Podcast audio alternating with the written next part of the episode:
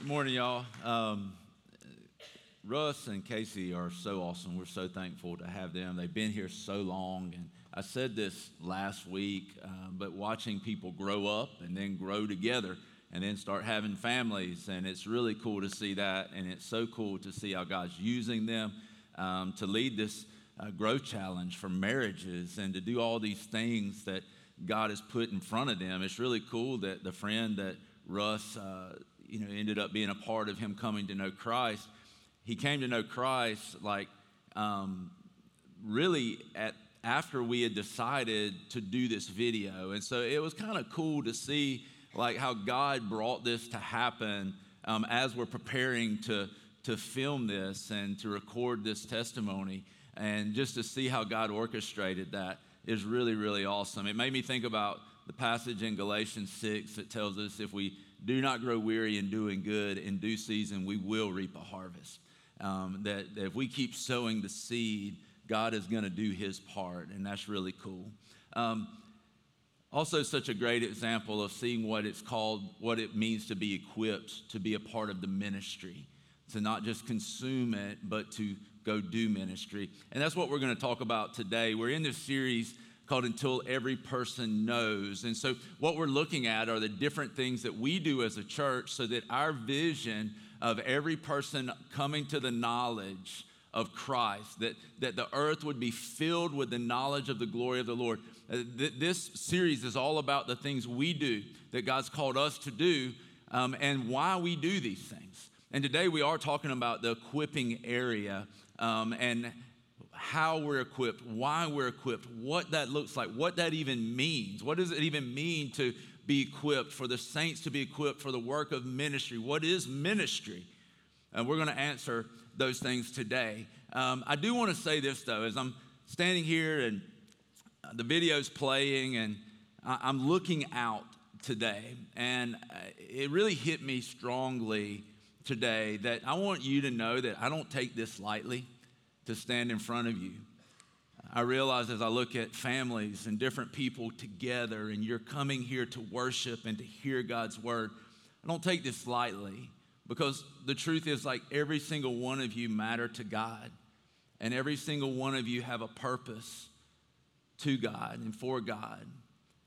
And, and I want you to know you matter, that God loves you and He cares for you, and He longs to, to, to be in a relationship with you, to sustain you and my prayer is, and we'll get to this at the end of this, that you would plant yourself in Christ and that our roots would grow deeply into Him and that all the fruit of the love and joy and peace and patience, kindness, goodness, faithfulness, gentleness, self control that the Holy Spirit produces would be evident in your life.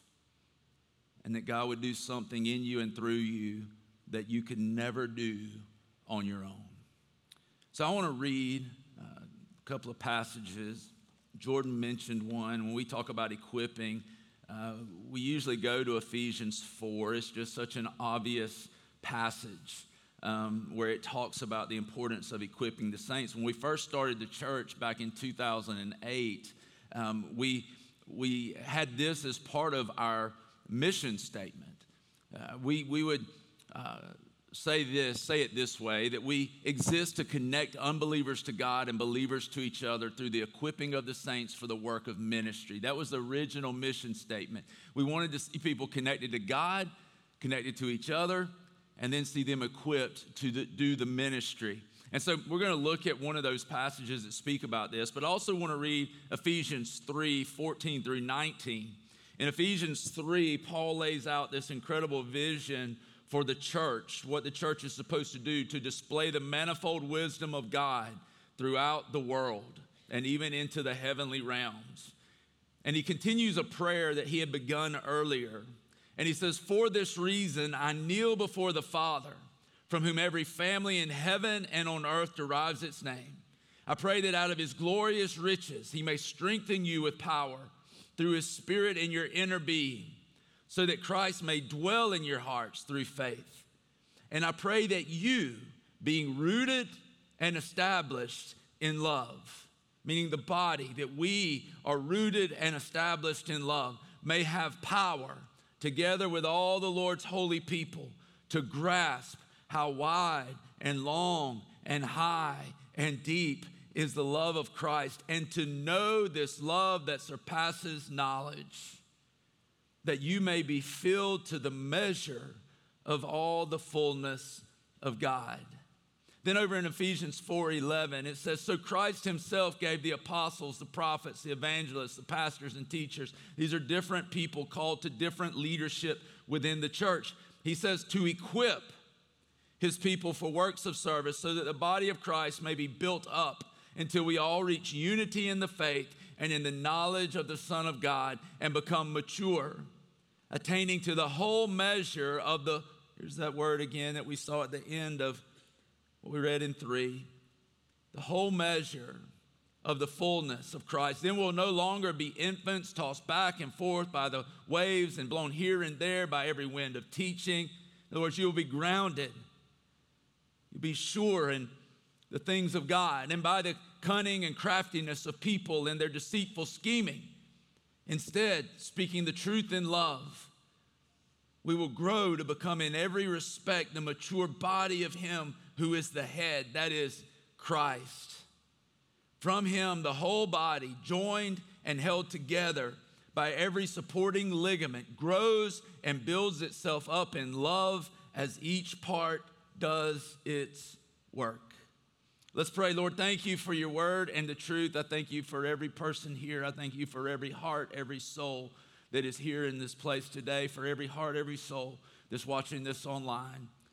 Lord, I pray that you would move through the power of your Spirit. I thank you for your presence here with us. I pray that we would be awakened even more to your presence. God, I pray that we would be awakened truly to how wide and long and deep and high is your love for us, and that we would know that love, not with an intellectual knowledge, but with experience as we walk with you, abide in you, Lord. We love you, God. We praise your name. In Christ's name, amen. Amen. So, one of the things I would tell you about myself is, is I, one of my hobbies is I enjoy hunting, right? Um, I asked John Irvin, who's one of our pastors on staff here one time, I said, John, do you think I'm a redneck?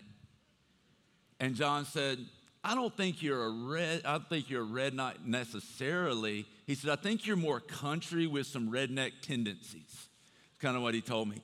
And so um, I love to hunt. I love to fish. I love to do all those things. One of the other things I love is I love hunting dogs. I love to have hunting dogs of different types and have had those for most of my life. One of the things that I've seen happen a couple of times um, during my life as I've had these hunting dogs is they will sometimes get ticks on them, right? As they go through the woods, and you've probably had them on you, they'll get ticks on them. And what will happen sometimes, I've only seen it happen twice in all the years, but what happens sometimes is they will get a tick or so many ticks on them that what begins to happen is they will actually experience paralysis. What happens is they are sucking the blood out, and as they're sucking the blood out, through that process, they are injecting a toxin into the dog's system. It can happen to people too. But I've seen it happen with dogs, where it begins to affect the neurological system. And so, what uh, actually ends up happening is the dog becomes paralyzed, takes the good out, puts the toxin back in. And I want to say this without being too harsh because a lot of what happens in the church is a product of the church's system and getting away from uh, scripture and what God intended for the church.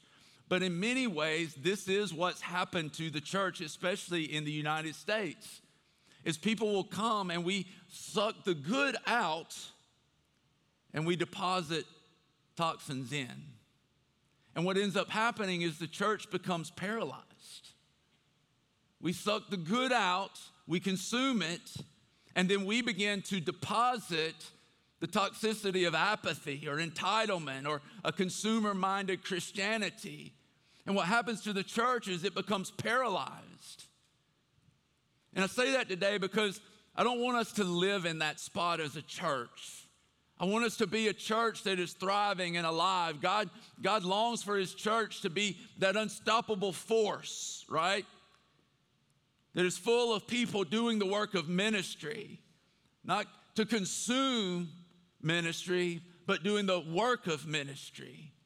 We weren't saved just from something, we were saved for something to do this work of ministry. And so for us, it's all about trying to equip people to do ministry. It's about seeing them connected to God, connected to each other, but also equipped to go out and do ministry. When we look at this, there's different ways we do this. Jordan mentioned the connect groups. These are our small groups that get together and they study God's word, they do life together. They're there for each other, they care for each other. And it's one of the ways that we're equipped. We have these classes periodically that are called Close the Gap. The purpose of those classes is to take us from things we might have always known into an experience of those things. So, one of them is um, an example would be uh, uh, close the gap on, the, the, on God's word, experiencing God's word.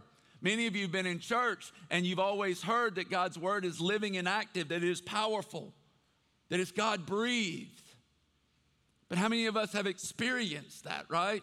And so we're trying to move people from an intellectual knowledge to an actual experience of God's truth and His promises. Another thing we do are the growth challenges. You heard this as we listened to the video with Russ and Casey that they're leading this growth challenge. It's a, a, a, class basically that is a few weeks long that you go into and it focuses in on a, a topic. It could be prayer, it could be marriage, it could be parenting, it could be any of those things. And so we focus in on these things, but we don't do them just to have something to do. We do these to try to equip people for the work of ministry so that we grow up, right? We grow up into maturity. This is what Paul is saying. We grow into the fullness of God. We grow into the full measure, the whole measure of the fullness of Christ. We come to this place of maturity. We're no longer infants tossed to and fro, but there is a maturity that brings unity and a building up of the body. And so that's what we strive for. But here's the, the challenge in the church there's so many people in church who have been going to church for years. We've been in church for years, but we've never grown. We've gotten older physically, but we've never grown spiritually, right? And here's the thing I would ask you what if you could look into a mirror? What if you could look into a mirror? And when you looked into that mirror, instead of seeing your physical state of maturity, you saw your spiritual state of maturity. What would that look like? what would you see? What would be the age, right? It might look something like this. I want you to see a video that I came across this week. But I wonder if we were to really be able to do that, what would we see? Would our physical maturity match our spiritual maturity? Or would it be looking like looking at a child in the mirror? Because God wants us to grow up, right? Grow up in our faith, grow up in our relationship with Him, to be equipped, to be to grow into the full measure of Christ. And, and I want you to understand the goal of equipping, as we see here in Ephesians 3 and 4, the goal of equipping is so that the church is built up, is what he tells us here, that the, the body would be equipped so that the body of Christ may be built up. So the church is built up. The goal then becomes maturity and growing into unity and into the knowledge of God. But it doesn't stop there. He says, grow into maturity that we can grow into the fullness of Christ. What's he mean by that? The, the, word for fullness, it literally means like to have so much in you, you really can't put more in. And what he's saying is, I want you to be so full of Jesus that when more stuffed in, Jesus comes out.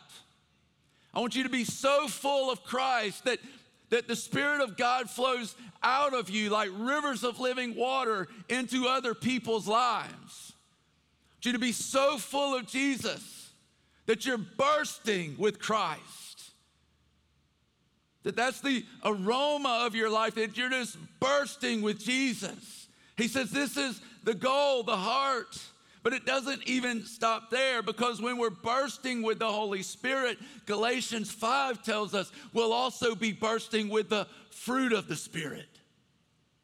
And so when maturity comes and we're growing into the fullness of Christ, there is fruit that is produced in our life. Paul never saw equipping as an end in itself. The equipping was so that the kingdom would advance. We were always called to be fruitful. Go all the way back to Genesis chapter 1. When God created man, he said, Be fruitful and multiply. The goal was always that the earth would be filled with the knowledge of his glory. And if that's going to happen, then we need to become filled with the fullness of Christ to be equipped so that the church, the body, is built together, that we come to unity of the faith, and we ultimately become mature, no longer infants, no longer squabbling over petty things, no longer divided over things that at the end of the day don't matter, but we've come to a maturity, and that the main thing is Jesus and our relationship with Him and others knowing Him. Let me tell you what maturity isn't, real quick. Maturity isn't morality, okay? The, the goal is not morality. Because of this broken system we live in, where the pastor is the one who does the ministry, and the people have been taught just sit down, keep your mouth shut, and consume it. Because of this, we've come to conclude that I guess the part of uh, uh, the part I have to play in this whole thing is to live a good life. To live a good life. I, I'm going to live a moral life. But if that's all we see in this, then we're missing it. Because Christianity, apart from the mission of God, it doesn't make sense and we're still left unfulfilled. God's desire for us is that we would see the bigger picture. That some are called to positions in the church, yes, but it is for the equipping of the saints. It's not so that we do all the ministry. Maturity isn't morality, not just living a good life. Listen, it's not just knowing about God, it's not just knowledge. We look at Ephesians 3, where we looked at before. He says, I want you to grasp how wide and long and high and deep is the love of Christ. And listen to what he says and to know this love that surpasses knowledge. To know this love that surpasses knowledge. How do I know something that surpasses knowledge? Well, those two words are different. When he says to know this love, it's not an intellectual knowledge. It's literally meaning a, a feeling and an experience. He says, I long for you to experience this love of God that is so incredible, that is so good, it surpasses our intellect. We can't fathom. He says, I want you to know. I want you to be able to grasp. I want you to see a glimpse of how long and wide and deep and high the love of God is for you. He says, I want you to experience this love, but understand you'll never wrap your mind around it. How could God possibly love me? He says, What I want you to understand is that He does. And realize when you ran so far that you thought you outran Him, that His love was longer. When you, when you burned such a broad path and caused so much distraction, destruction, guess what? His love is wider. When you thought you dug such a deep hole that God could never reach down and touch your life, understand His love is deeper. When you thought you had, had, gone so far away and, and climbed so high to get away from God, realize His love is higher and you can never escape His love. And if you're gonna be in this mission with Christ, if you're gonna be in this equipping process, if you're gonna be filled with the fullness of the measure of God, you need to understand this. It doesn't happen because of rules, it doesn't happen because of law. It happens because you have experienced the love of God and you can't get enough of it and you never wanna be without it. So you begin to put yourself in position to abide in Christ and in His love, and then His love begins to work in you to do for you what you can't do for yourself. He says here, to know this love, that you may be filled to the measure of all the fullness. He's saying love is the key. I'll tell you this when I was uh, not a Christian, before I came to Christ, I never could live for God because I was afraid of hell, right? I got so hard and cynical about those things that I'm like, well, I guess that's where I'm going. Fear never caused me to live for God. I didn't do a lot of bartering with God. God, if you will, I will. If you will, I will. My heart was pretty hard in all of that. And none of that could cause me to want to just be with God. It couldn't cause me to want to live for God. Something bad happened, and maybe for a little while I'd be mindful, but it wouldn't last. But let me tell you what did change my heart. What changed my heart is the day that I realized no matter how far I had run, no matter how deep I had dug, no matter how broad the path of destruction I had blazed, I never got away from Him loving me. And when I realized that that love for me never changed, it changed me forever. When I just got a little glimpse, a little grasp of God's love for me, it changed me forever. And I wanted to grow into the fullness. I wanted to please my Father. I wanted to be with him and know him, never to be separated from him again. And it changed my life forever. Here's the challenge for a lot of us. We maybe came to an understanding of this love or a glimpse of this love or an experience of this love, and then we come into the Christian life. But the challenge for many of us is we still make mistakes. Anybody still make mistakes? Anybody perfect in here? No. If you raise your hand, we'll cut it off, right? Because you're lying. Go to hell for that. But we're not perfect. Nobody's perfect. And so, what happens when we make a mistake, we forget how long and wide and, and deep and high the love of God is. And we again begin to think there's no way God could love me.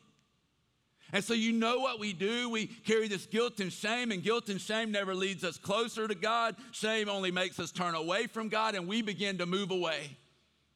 Rather than running to our Father, we run from our Father. And I would tell you today that if you're in that place, you once again need to get a glimpse of His love and come back to the Father so that you can walk in the fullness of Christ.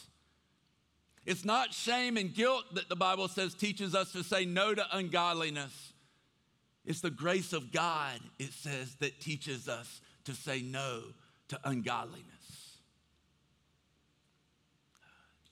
That we could possibly comprehend, to experience, to grasp a little piece of this love that is beyond measure because it is His love that compels us towards the fullness of God. Maturity is not obeying rules and traditions. It's not going through the motions. It's not a perfect attendance. Maturity, once again, is growing into the fullness of Christ and being so full of Jesus that you're bursting with the Holy Spirit and the Spirit of God is producing fruit in your life. Maturity is the fullness of Jesus producing his life in you and through you. It is, I'm gonna say this morning maturity is the fullness of Jesus producing his life in you and through you. So, one is becoming like Jesus, it is becoming like Christ. You know, when you think about the fruit of the Spirit, you know what those really are? Those are the characteristics, that is the nature and the characteristics of God Himself love, joy, peace, patience, kindness, goodness, gentleness, faithfulness, self control, all those things. It is the characteristic of God Himself. Here's where we, though, we, we, we miss it.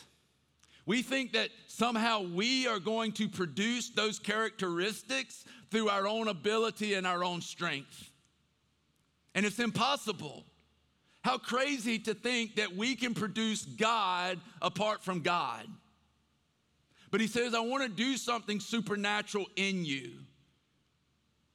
He says, if you'll just abide in me, then I'll produce this in you. You'll be bursting with Christ.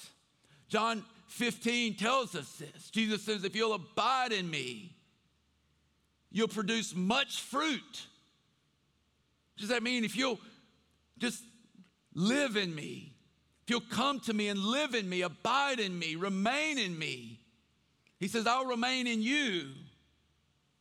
And he says, and I'll produce this fruit through you the fruit of his likeness to become like Jesus. The other part of this maturity in Jesus producing his life is producing it in us, one, but through us, others becoming like Jesus. So we enter into this mission of Christ, where through our life and the way we share things, the way we share life with others, they come to know Christ. It's exactly what Russ did with his friend who just gave his life to Jesus.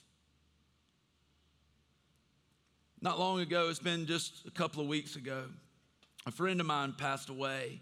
Um, it's kind of unique because my friend was 80 years old. And I'm 35, so it makes it a lot different. Difference in age, not really. You got to add 11, right? And, and, pretty soon it'll be adding 12. Um, but there was still a pretty good age gap. But I told you I love hunting, I love hunting dogs. And the way I really got to know this man is uh, we would go and take our dolls, we'd run our dolls together, and it just gave us a lot of time to, to sit around, talk, and talk about life, talk about family, talk about God. And we just sit there for one, two, sometimes three hours talking. And as he got older, um, he started to get weaker, and he ended up coming uh, or having being diagnosed with cancer. And about, I guess, three months before he passed, I got a call from his son. He said, Hey, would you come see daddy? He's asking for you. I said, Absolutely. So I went over and I saw him, and we had a good talk. And he said, I want you to do my funeral. He said, Would you do that? I said, Absolutely.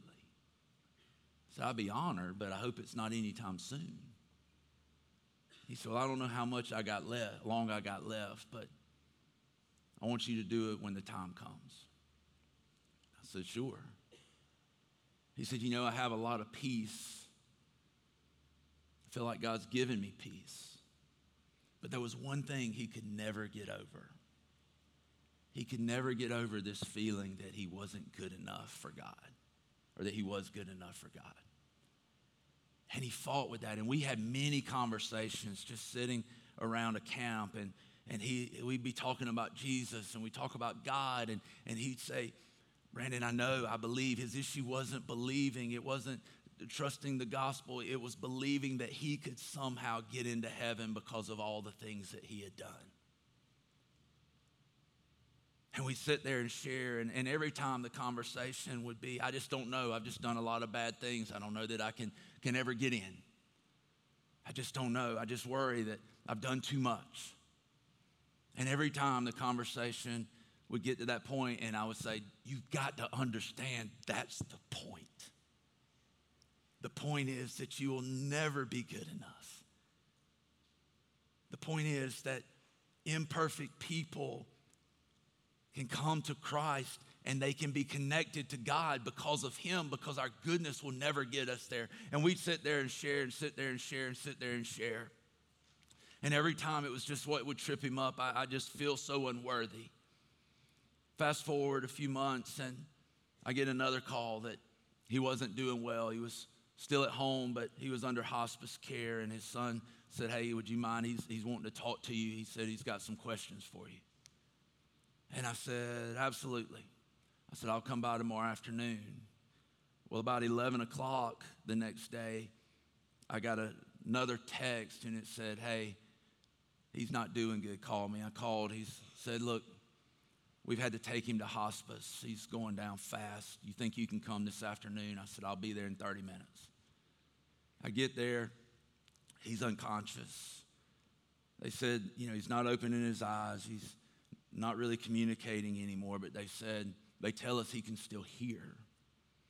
And they said, we really believe that he just needs assurance from you one more time. That when he lets go here, he's going to be with Jesus. And so I talked with them for a little while. I went over and I said, let me talk to him. And I went over and I got down on one knee by the bed. And I grabbed his hand and I called his name and I said, I want you to know something. I said, I've been thinking a lot about the good times we've had. But I want you to know this what you're about to experience is so much better than any of the good times we ever had. What you're about to experience is going to blow your mind. I said, when you stand before God, you are going to be amazed at how much He loves you. You're, you're going to be blown away by what you see. I said, I want you to know that you are a son of God. You have told me about your faith, that you trust Him. And I said, God takes care of His children. And He's going to take you from where you are all the way back to where He is. And I want you to know that He loves you. And I want you to know that it's okay to go now. It's okay. You can let go You can have peace about where you're heading. I told him I loved him and I prayed for him. I got up, I left, and about probably an hour and 15, hour and 30 minutes later, I got a text that he passed. The family told me that when I left, it was like there was a peace on him that he never had before. That he had come to this place of, of peace. In less than an hour and a half, he passed and went to be with the Lord. And here's the thing I don't, I'm not saying that to say, wow, look, look at what I did. I'm saying that to say, how incredible is it that just by talking about Jesus, while you're running hunting dogs, you can have that kind of influence in somebody's life. That someone comes to know Christ, that someone thinks so much of the times you've had and what you've poured into them that they just need to know one more time.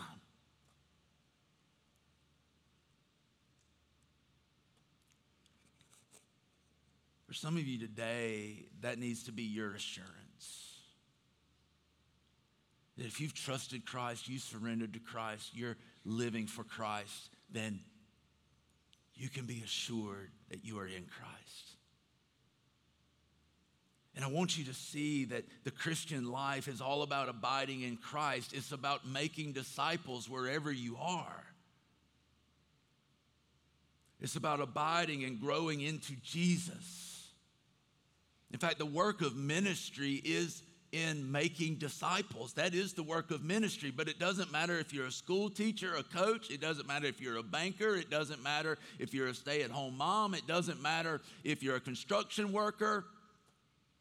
You may have your specific calling in life, but we all have one purpose to make disciples and to teach them to abide in Christ so that the fruit of Jesus is produced in their life.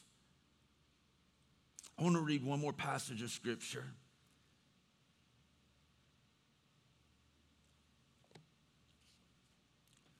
Psalm chapter 1. It says, Blessed is the one who does not walk in step with the wicked, or stand in the way that sinners take, or sit in the company of mockers. He says, But whose delight is in the law of the Lord, and who meditates on his law day and night.